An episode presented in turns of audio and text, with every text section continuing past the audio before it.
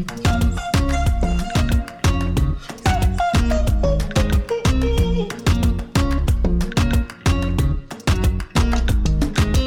Si on ouvrait la fenêtre en grand Bienvenue, merci d'être à l'écoute. Vous avez rendez-vous avec votre podcast Ouvrons la fenêtre. Je suis Sophie Noailles, journaliste, et je souhaite continuer à donner la parole dans un monde où tout se vaut pour y voir un peu plus clair et puis comprendre. Je vous invite donc au fil de mes émissions à ouvrir ensemble nos fenêtres grâce à des tranches de vie qui font sens, des livres et leurs auteurs, des personnalités qui nous emmènent par les chemins de traverse pour nous aider à élargir nos horizons et notre réflexion. Allez, ouvrons la fenêtre, le podcast aéré est fait pour vous, c'est parti. On dit d'elle qu'elle sculpte la lumière, travailler la matière pour faire advenir la lumière, telle est effectivement la motivation de Fleur Nabert, artiste renommée, sculptrice. La création est un besoin vital pour Fleur, autant que l'acte de respirer. Rien ne l'arrête, ou presque depuis son adolescence, entre les sculptures monumentales, pour les plus grandes basiliques, aux plus petits bijoux. Création née du premier confinement, la liberté créatrice est salvatrice pour cette femme de grand talent L'artiste touché par la grâce nous invite à nous élever vers le beau et le bien, et à quelques jours de Noël, laissons-nous conduire vers la petite flamme qui brille dans la nuit, avec Fleur Nabert au micro de Ouvrons la fenêtre cette semaine. Fleur, bonjour. Bonjour. C'est extraordinaire, cet endroit où je me trouve actuellement, baigné de lumière.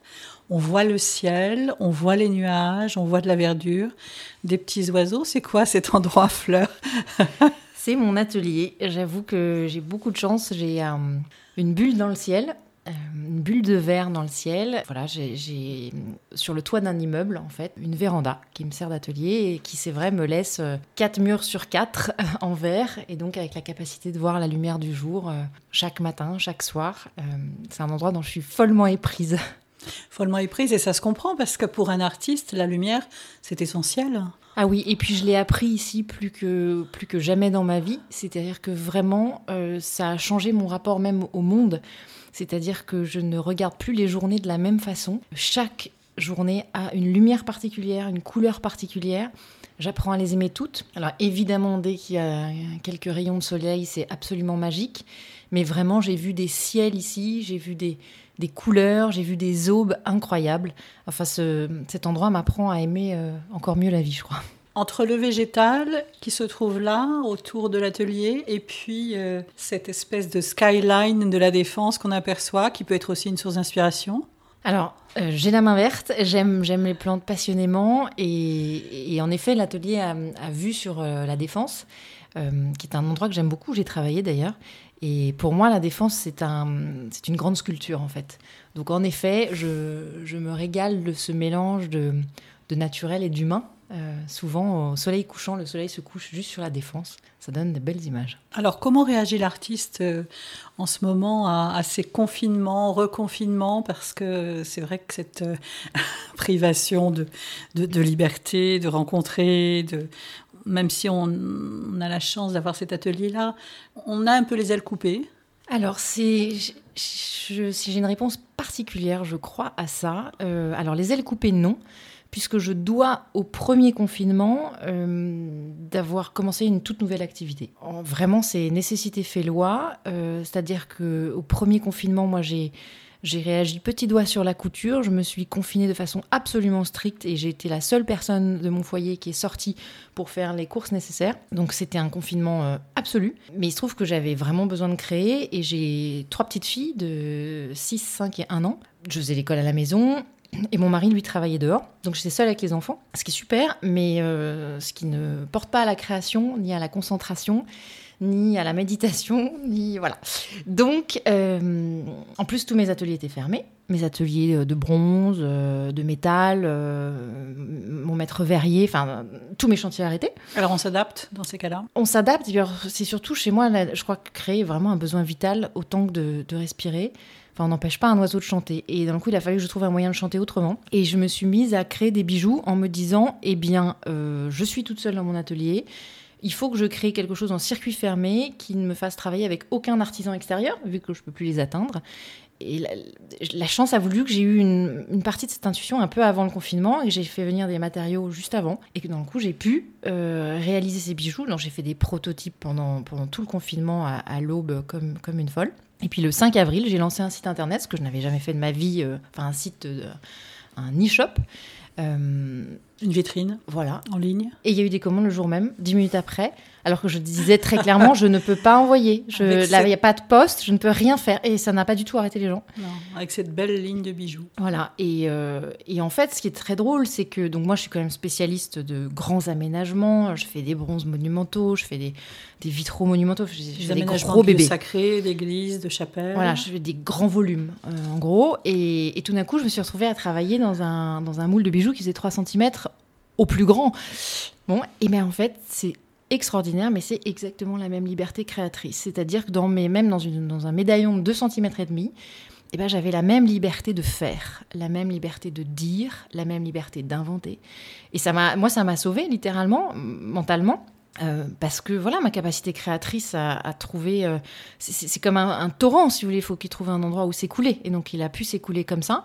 Aujourd'hui, mes chantiers sont encore ralentis, encore impactés par le Covid, évidemment. Et les bijoux, eux, euh, grandissent, grandissent, grandissent. Euh, j'ai plein de demandes euh, en France et jusqu'aux États-Unis.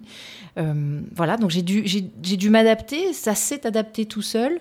Voilà, moi, donc le premier confinement n'est au fond c'est un souvenir dur, mais d'un point de vue purement créatif, c'était plutôt une occasion euh, de croissance. La contrainte a été source de créativité. Absolument.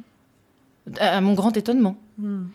Mais après, bon, voilà, je, moi, j'ai vraiment besoin de créer et j'ai eu besoin de trouver une, de trouver une voie. Alors après, j'ai dû, travailler très très tôt le matin avant que toute la maisonnée ne se réveille. Euh, donc euh, j'avais encore un tout petit bébé à l'été à ce moment-là. Donc après l'allaitement de, de 4-5 heures du matin, bah, je me levais. Donc en fait, il faisait nuit noire dans l'atelier où nous sommes, mais absolument nuit noire, parce que comme il est euh, verrier, bah, euh, voilà, j'étais dans le noir. Puis j'ai vu le soleil se lever tous les matins. Et il y avait au fond, dans ce soleil qui se lève le matin, la même chose que dans l'acte créateur, c'est un rejouement. Tout se, tout se rejoue, tout, se redonne, tout se redonne, la vie se redonne. Moi, c'est ce que je vis vraiment dans cette lumière ici, c'est la vie se donne et, et l'acte créateur, c'est un don, comme ça, c'est un don aux autres d'une image, d'une forme. L'artiste essaie de capturer la grâce et de la donner. Et, moi, ici, ce que je vois, ce que je reçois justement sur, sur cette lumière magique, j'ai absolument envie de la, de la... Je la fais rentrer en moi, elle, elle me recrée littéralement, et j'ai envie d'en redonner une partie, alors transformée en métal, en feuille d'or, en... Voilà. On parlera des matières, hein, de, cette matière qu'il faut travailler, que ce soit le bronze, le bois, le verre, euh, ces nouveaux matériaux que vous utilisez dans les bijoux. On le sent, Fleur Nabert, on, le ressent encore plus profondément dans ces périodes. L'art est, est, vital, l'art est indispensable à nos vies.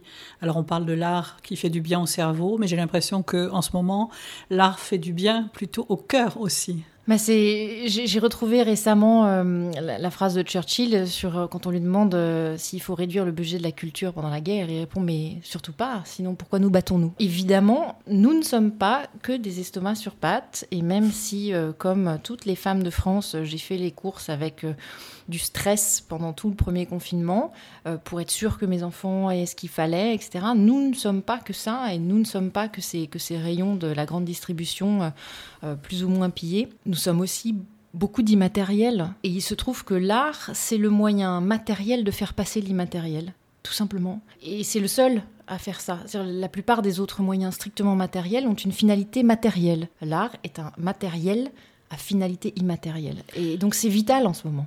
Alors l'art utilise quel chemin pour parvenir jusqu'au cœur, jusque dans ses profondeurs, jusqu'au tréfonds du cœur humain? Pour moi, il utilise le chemin du sensible, c'est-à-dire que hum, l'idée, l'objectif, c'est de créer une image qui va avoir une sorte de vibration hum, non commune.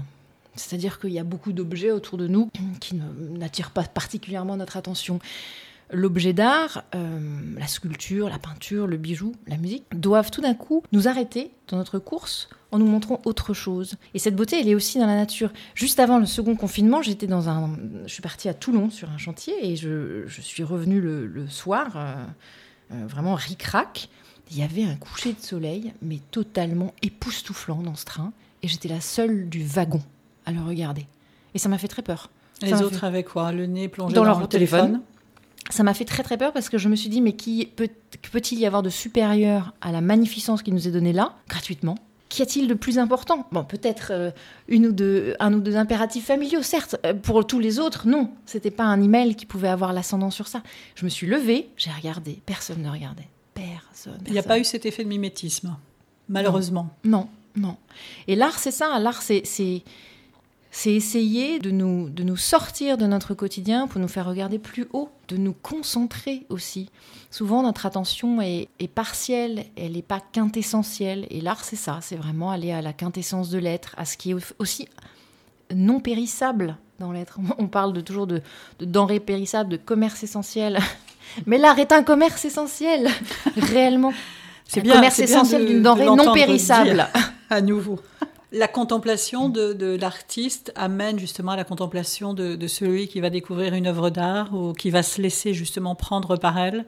Et, chez vous, Fleur, euh, vous le redites souvent dans vos interviews, euh, elle est importante cette contemplation, elle est vitale. Ah, je pars du principe qu'on ne peut pas euh, donner quelque chose si on est vide. Il faut être plein pour donner quelque chose. Il faut se laisser remplir, le transformer à l'aune de ce qu'on est, de sa sensibilité. Et les artistes n'ont pas une sensibilité euh, identique les uns et les autres. Je pense que d'une certaine façon, on, cherche tous à rejoindre quelque chose d'assez universel qui est l'âme humaine, mais le prisme de l'artiste va être différent de l'un à l'autre, évidemment. Mais oui, pour moi, il faut être. euh, En fait, c'est une grande dialectique entre le, le plein et le vide. C'est-à-dire que euh, juste avant l'interview, je disais que moi, j'aimais vider mes bureaux pour pouvoir être sur cette page blanche. Donc moi, j'ai besoin de contempler énormément, de me laisser sidérer par la beauté. Mais après ça, quand je, vais à l'œuvre, j'ai besoin d'avoir des bureaux absolument euh, vides et immaculés pour pouvoir donner ce que j'ai reçu. Je peux pas le faire dans le désordre, je peux pas le faire. J'y mets aussi une telle concentration que voilà, j'ai besoin que, que même l'endroit où je travaille soit beau. Alors l'endroit personnel, là, en l'occurrence, chez Fleur Nabert, dans son atelier, et puis les endroits, parce que on pourrait citer quelques chantiers. Alors, Tout à l'heure, on parlait justement de cette dimension de, chantier, presque d'œuvres monumentales, telles la sculpture, tels les aménagements euh, de, de chœurs, euh, de mobilier liturgique, et puis les bijoux. Quand on se trouve face à un chantier monumental, Fleur, quel état d'esprit? Qu'est-ce qui se passe dans le, dans le cœur et dans l'esprit à ce moment-là? C'est assez merveilleux, j'avoue. C'est un exercice que j'aime énormément, c'est-à-dire c'est un exercice de double vision. J'arrive dans un lieu, comme là à Toulon il y a, il y a 15 jours, comme dans plein d'autres endroits où je suis allée. On me propose un lieu, je le vois tel qu'il est, et là, tout l'exercice consiste à le voir tel qu'il sera. J'ai vraiment une sorte, depuis l'enfance, hein, depuis, euh, de- depuis que j'ai 15 ans, j'ai vraiment une sorte de, capacité à avoir comme une sorte de diaporama, en fait, de- devant les yeux. Euh, je, je dis ça parce que c'est vraiment comme, euh, comme ces diapos que je voyais mon père utiliser il y a longtemps maintenant. Littéralement, une, une image euh, qui vient se plaquer par-dessus ce que je vois. Et, et toute l'excitation et la, la joie de, de- de faire ces transformations, c'est de se dire voilà, le lieu aujourd'hui, il a telle faiblesse. Et évidemment, si on me fait venir, c'est qu'il y a des faiblesses. C'est-à-dire que c'est pas très joli, c'est un peu bancal, c'est pas homogène, c'est pas unifié. Donc ça demande un réaménagement, une mise en valeur. voilà, exactement. Et ça peut passer partout. hein. Ça peut être euh, une, remise en peinture complète parce que c'est horrible. Euh, là, euh, une des basiliques que j'ai transformées, qui est la basilique de Saint-Avold, elle était vraiment épouvantable quand je suis arrivée. Elle était grise et orange. Et aujourd'hui, elle est polychrome avec un ciel étoilé. Voilà, ça n'a rien à voir. Donc, il y a les faiblesses du lieu et il y a ses forces. Et vraiment, moi, je cherche les deux. C'est-à-dire, en gros, j'essaye pas du tout d'importer qui je suis dans chaque lieu. J'essaye de me mettre au service de chaque lieu. Et ça, ça consiste à vraiment être euh, un arbitre juste entre les forces et les faiblesses. Et dès que je, repère une force dans un lieu, une, quelque chose, une architecture, une architecture précédente, ça m'arrive souvent de garder des éléments du passé. Puis l'histoire est un palimpseste, hein, donc on a différentes couches qui se succèdent. Je fais beaucoup de vitraux, donc vous imaginez dans l'histoire du vitrail, euh, on y est bien dans le palimpseste. Donc je prends ces forces et je m'allie à ces forces. Et je vais en revanche être impitoyable sur les faiblesses. les radiateurs en plein milieu du cœur, euh, les choses épouvantables, tout ça. Là, je suis, je suis assez, euh, assez sévère. Mais je m'allie aux forces pour que, in fine, la personne qui va rentrer là, dans ce nouveau lieu, soit portée vers quelque chose encore une fois, on est dans le matériel qui mène à l'immatériel, vraiment. Et là, c'est à l'échelle d'un lieu, c'est-à-dire que c'est tout votre corps qui est englobé. Quand on est dans un espace, dans un grand espace, dans une, église, dans une basilique, évidemment encore plus, j'ai des corps humains qui viennent euh, et, à l'échelle de leur corps et qui ont au-dessus d'eux un immense corps, qui est le corps architectural. Je dois faire que le corps humain soit saisi par une émotion grâce au corps architectural. Mmh. Qu'on se sente enveloppé et finalement qu'on reçoive cet esprit paisible et, serein. Exactement. Et d'une certaine façon, en fait, en passant de, la contrainte et forcée, de la sculpture et de l'aménagement au bijou, je suis passée de la macro-échelle à la micro-échelle. D'habitude, je, m'occupe de, de, la macrostructure dans laquelle l'être humain est accueilli. Et là, je suis passée dans une microstructure que, qu'on porte sur le cœur, qu'on porte sur soi. Mais le rapport est le même. C'est vraiment donner la sensation de quelque chose d'autre qui va plus loin que notre regard de surface. En fait, il faut vraiment passer sur la surface. Et c'est drôle parce que justement, l'œuvre d'art, c'est d'abord une surface. Donc, par le travail de la surface matérielle, je dois faire rentrer à l'intérieur. Exactement. Il faut plonger. Et les commanditaires dans tout ça Est-ce qu'ils ont aussi, ils font part de leurs contraintes évidemment, de, de leurs souhaits peut-être? Est-ce qu'il y, a une lutte à un moment donné avec tout ça, euh, Fleur, ou vous vous sentez finalement euh, très libre? Alors j'avoue que j'ai toujours eu beaucoup de chance. Euh, je n'ai eu que des commanditaires extrêmement intelligents, avec des questionnements justes avec euh, une confiance aussi qui me, qui me donnait. Je n'ai jamais eu de, de soucis, d'inquiétudes. De, voilà, c'est toujours un travail. Euh, j'attends, moi, des commanditaires beaucoup qui m'expliquent leurs attentes. On est dans, une, dans un terreau humain, en fait. Donc, j'attends qu'on m'explique ce qui se vit dans tel lieu. Euh, ce qu'ils ont envie d'en faire, parce que souvent, hein, quand on fait un réaménagement, ça donne lieu à une nouvelle chose. Hein. C'est pas toujours évident bah, d'avoir ces éléments-là de prime abord. Bah, je les ai toujours reçus très clairement. Moi, j'ai travaillé, euh, je dis, à la Défense euh, ou euh, dans des chapelles du 15e au fin fond de la Picardie. c'est pas tout à fait le même vécu. Mais j'ai toujours reçu très clairement ces, explications et j'en fais un de mes vrais paramètres. Un de mes vrais paramètres. Non, j'ai eu que des commanditaires super. Avec une belle reconnaissance, j'ai vu que vous aviez remporté le concours pour créer la statue du roi Saint-Louis sur la façade arrière de l'église Saint-Louis des Français à Rome. C'est extraordinaire, non? Oui, ça c'est assez Quand on connaît Rome, quand on connaît Saint-Louis des Français, ce quartier euh, ancien de, de, Rome, c'est extraordinaire. Bah, j'ai reçu la nouvelle dans cet atelier même, un coup de fil l'été dernier. Et je pense que, enfin, mes enfants jouaient sur la terrasse, étaient avec mon mari. Je pense que je suis sortie blanche comme un linge. j'ai du mal à articuler euh, ma phrase, mais oui, oui, c'était c'est un magnifique cadeau. C'était donc un concours organisé pour euh, créer une statue de Saint-Louis en effet, à, Saint-Louis des Français. Alors ça aussi, ça, ça prend un peu de, plomb dans l'aile euh, avec le Covid, comme tout un chacun. C'est-à-dire que pour l'instant, bah, voilà, euh, aller à Carrare, choisir la pierre, etc., tout ça, c'est pas forcément très simple. Travailler avec les monuments historiques italiens, bon, ça va se faire, mais voilà, ça va se faire ça en prendra un peu plus de temps. Voilà, mais en effet, euh, c'est absolument extraordinaire pour ce lieu-là que moi j'ai découvert quand j'étais adolescente. je suis, je suis dans mes petits souliers. Puis pour un artiste, c'est vrai, un sculpteur, euh, comme, comme vous êtes, euh, Fleur, euh, laisser une trace de son travail, une œuvre à Rome, parce que c'était, mmh. pour tous les artistes, c'était un passage obligé, évidemment, Rome. Euh, sans parler de la ville de la Médicis, mais pour tout artiste du monde entier, euh, être à Rome, y laisser son œuvre, c'est quand même presque une consécration. Bah, en tout cas, c'est un immense privilège et euh, un immense honneur dont il faut se rendre digne. Maintenant, c'est surtout ça qui me soucie. Maintenant, il faut que je fasse un travail à la hauteur du, don qui m'est fait. Après ça, j'ai gagné concours sur, euh, sur une maquette. Hein. J'ai pas gagné sûrement sur mon nom. J'ai déjà travaillé à ce projet. Euh, non, bah, avoir, avoir pour voisin le Caravage, honnêtement. ça n'arrive pas tous les jours. pas vraiment. Pas vraiment. Non, c'est un, un, très très beau projet que j'ai vraiment hâte de, mettre en œuvre. Il faut toujours se rendre digne de, ce qu'on fait. Et, mais, mais ça vaut à toutes les échelles. C'est-à-dire que c'est vrai, c'est vrai évidemment à Rome, mais euh, là c'est tellement presque caricatural entre guillemets, mais, mais c'est toujours vrai. Il n'y a pas de petits projets, il n'y a pas de petites commandes, et il faut à chaque fois donner son meilleur, et à chaque fois tout redonner comme ce soleil qui se lève le matin. Donc euh, évidemment, Rome, c'est massif, mais euh, voilà, tous les projets euh, sont chers à mon cœur, vraiment. Mais l'aménagement d'une petite chapelle aura autant de valeur? Absolument. Le geste doit rester aussi entier. Il faut se donner à ce qu'on fait. Il faut vraiment se donner. Donc il n'y a pas... Hum, vous savez, mes, mes œuvres sont comme des enfants, réellement. Et je serais incapable de dire lequel de mes enfants je préfère. Enfin, vous voyez, ce serait, ce serait monstrueux. Donc, ce, ce sont mes enfants.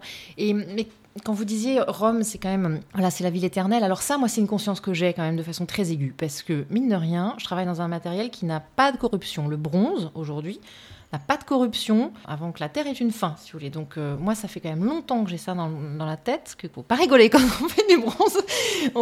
il faut vraiment choisir les signes qu'on veut laisser.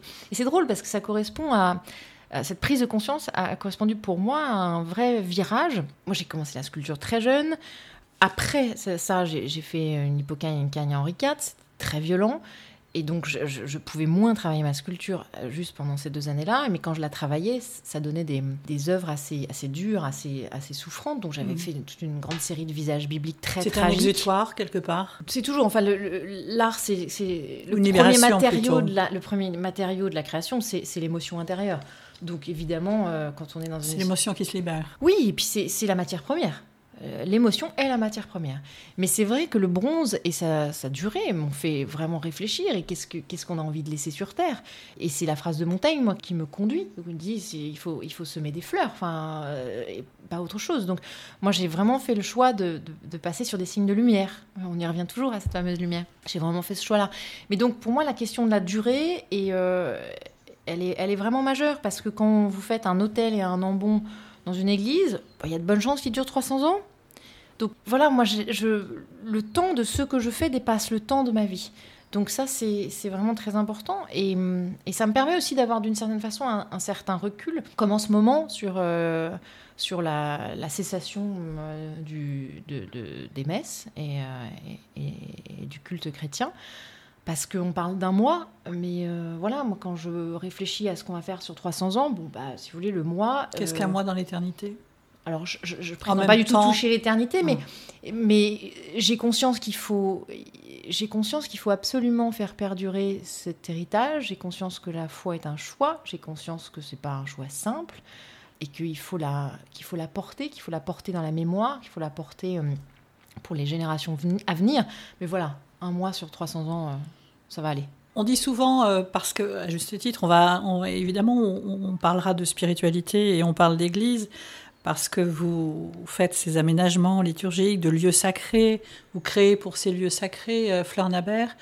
Cette église, elle fait toujours appel, elle sait faire appel à, des artistes ah bah, Oui, puisque, puisque justement, euh, souvent mes commanditaires euh, sont des prêtres, des congrégations religieuses. Oui, je crois que l'église sait toujours faire appel aux artistes, mais avec les moyens qui sont les siens aujourd'hui, c'est-à-dire des moyens limités mais oui, absolument. Elle sait toujours faire appel aux artistes, complètement. Donc l'art sacré, ce qu'on pourrait appeler l'art sacré, a toujours de belles heures devant lui. Oui, je crois, je crois, et je ne suis pas seule de ma génération à m'y intéresser. Est-ce qu'il faut être absolument euh, croyant, Fleur Nabert, pour ressentir la spiritualité qui est dans vos œuvres, qui insuffle vos œuvres? Pas forcément. Euh, j'ai des personnes qui, qui se sont euh, euh, qui ont été rejoints par ce que je fais, sans forcément avoir la foi, mais ça ça éveille en, eux quelque chose de l'âme, mais sans forcément voilà être de la même religion. De mais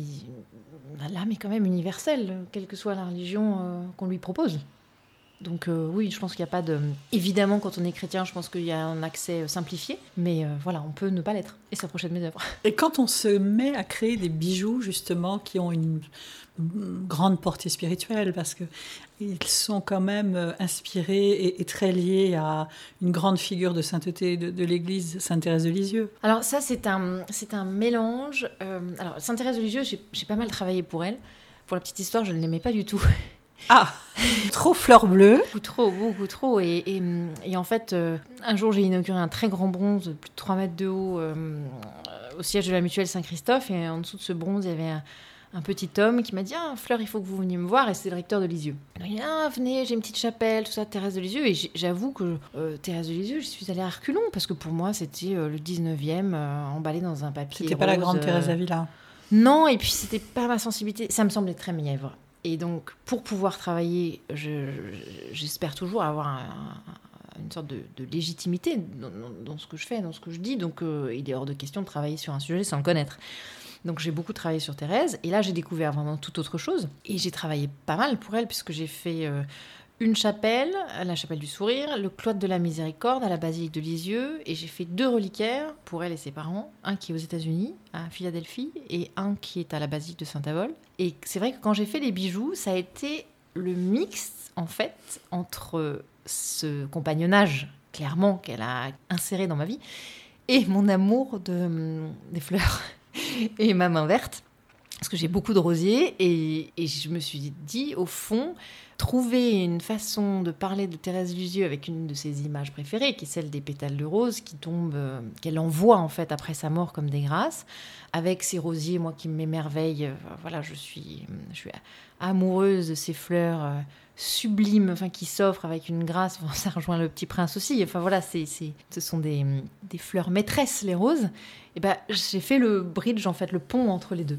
Euh, pour créer aussi, aussi des bijoux spirituels qui soient modernes, contemporains et féminins, parce que euh, on est un peu fâché au fond euh, dans l'Église avec la féminité, et on peut tout à fait être féminine, avoir la foi, avoir des, des, symboles frais, jeunes, élégants, raffinés, enfin voilà, j'ai une grande passion pour euh, la médaille miraculeuse qui m'est très chère, comme tout à chacun, mais il peut y avoir autre chose. on peut créer autre chose et surtout on peut créer des nouveaux signes en fait. Je crois qu'un des, un, des trésors doit être dans, le renouvellement des signes de la foi sur une base euh, commune. Ça m'arrive très souvent de travailler dans des croix, mais alors je vais les travailler voilà, avec des pétales de rose, avec des feuilles d'or. Parce qu'on est incarné, on est dans un monde contemporain, on est dans le monde qui est le nôtre. Exactement. Et moi, je suis euh, une femme, euh, une maman. Moderne. Euh, moderne. Et j'ai envie de porter des symboles qui me ressemblent, qui trahissent rien de ce en quoi je crois, enfin qui soient pimpants, élégants, lumineux. Alors j'ai fait aussi des... j'ai eu une marotte pendant le premier confinement c'était les boucles d'oreilles. Alors, moi, j'adore les boucles d'oreilles. J'adore ça. Je me suis fait percer les oreilles à 30 ans, mais je me suis bien rattrapée depuis. Euh, et, j'adore les boucles d'oreilles. Alors, trouver des boucles d'oreilles spirituelles, bon courage. Mm. Je pense que j'ai arpenté toutes les boutiques hein. de sanctuaires de France et de Navarre. J'en ai pas trouvé une potable. Et donc, c'était voilà. une, de mes, une de mes marottes, vraiment, de me dire bon, bah, j'ai envie de travailler des boucles d'oreilles qui, qui, qui a un fond spi et qui en même temps soit pas non plus, euh, on va pas forcément se balader avec deux croix aux oreilles, euh, voilà, mais qui a une histoire, qui a un arrière-pays, qui, est, qui a un fond, euh, une saveur, et donc bah, notamment ça c'est la collection Pétales de rose où il y a des boucles d'oreilles qui pour moi sont spirituelles, mais tout en étant fines et puis un peu comment dire, avec une approche peut-être plus en délicatesse, peut-être, je vais pas dire crypto-cato, mais, mais avec quelque chose de moins euh, in your face, comme disent les Anglais. Ce sont des bijoux qui demandent à être euh, compris. C'est ça, ça permet de, porter des choses qui soient euh, discrète, mais qui pour autant est un tel éclat qu'on va sûrement vous poser la question. Mmh. Et vous serez ravis de partager le sens de, de, ces bijoux. Alors c'est particulier au bouc d'oreille évidemment, euh, mais, mais oui, c'était ça, c'était ma grande passion. Et je, je continue cette, cette, cette veine-là, et moi je les porte pour, moi-même. Euh, très souvent d'ailleurs, en fait, dans les bijoux, euh, les choses sont venues de de mes propres envies, de mes propres envies, de, de mes propres façons de faire. Tout comme euh, bah, j'ai essayé, par exemple, alors j'ai des œuvres, mes grandes œuvres sont chères parce que je travaille avec des artisans extrêmement qualifiés, c'est des œuvres de grand format. Bon, bref, mes œuvres sont chères et c'est. Enfin, cher, tout est relatif. Mes œuvres sont toujours infiniment moins chères que ce que coûte le, le, bâtiment et les rénovations dans les, dans les lieux que je fais. Mais bref, c'est cher à la, à la mesure d'une bourse individuelle. Et puis du matériau aussi, du matériau utilisé. Et pour les bijoux, je me suis dit, ben non. En fait, souvent, les gens auraient, aimeraient bien emmener quelque chose d'une chapelle. Enfin, c'est compliqué de donner un bout de chapelle. Et ben pour les bijoux, j'ai essayé de faire quelque chose d'abordable où je me suis référée un peu à ce que moi, en tant que mère de famille, j'osais m'offrir ou pas m'offrir euh, par rapport à ce que coûte euh, la vie d'une famille.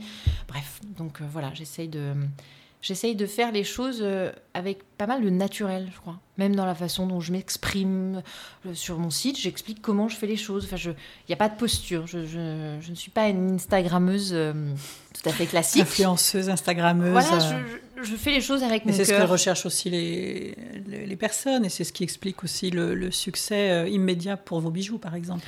Peut-être. En tout cas, euh, c'est sans détour. Euh, de façon instinctive, on ressent toute la patte, j'allais dire, mm. humaine, euh, émotionnelle, spirituelle qu'il y a derrière.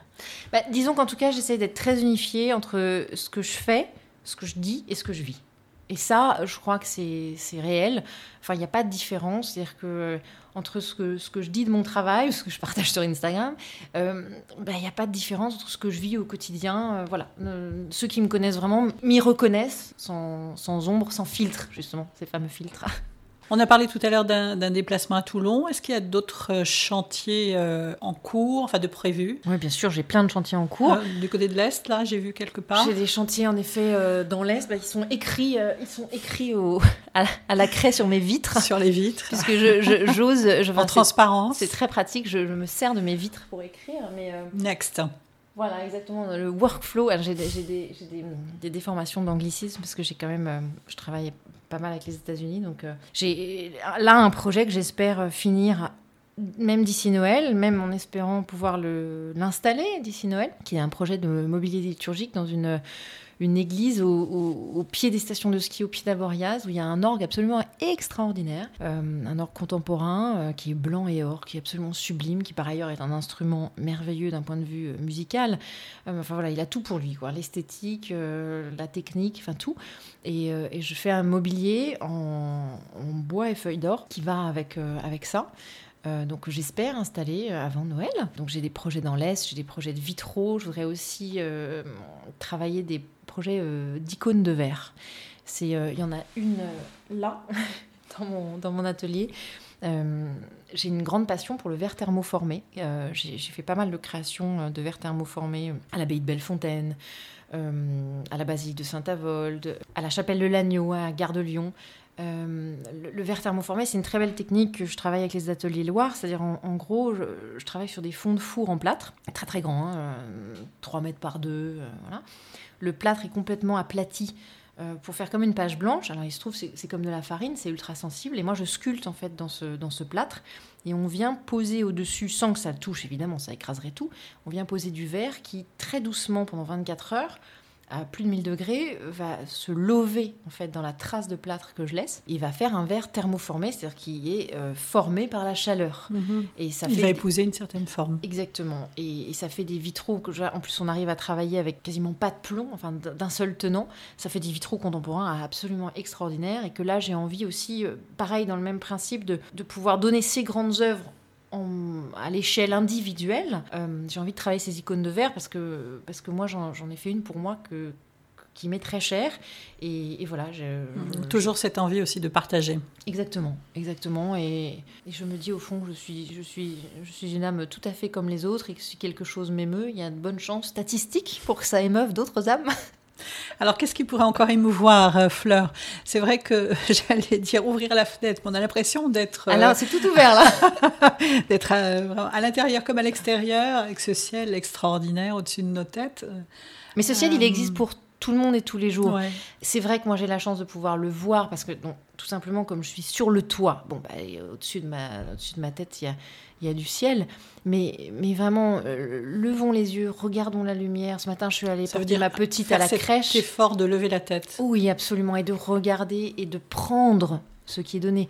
Ce matin, sur le chemin de la crèche, il y avait une lumière dans la, dans la frondaison des arbres qui était roux. C'est une lumière extraordinaire. Et il y a une, dame devant moi qui probablement revenait de la crèche dans l'autre sens et qui a, fait une photo de ça. Mais, bien sûr, et j'ai ri intérieurement en disant mais, mais comme je la comprends.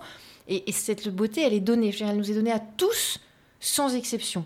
Donc il faut juste savoir la prendre, même si c'est en se baladant euh, un, tout petit peu. Euh, euh, enfin, en ce moment, se balader, voilà, c'est limité, mais même en une heure, on peut voir des belles choses.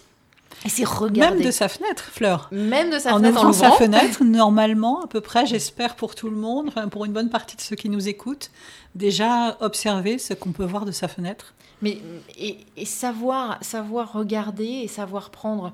euh, la, la lumière était très belle la semaine dernière et parfois j'écrivais. Alors c'était vraiment pas euh, du tout lyrique. hein, j'écrivais des choses sur ma to-do list. Voilà, ça fait rêver personne.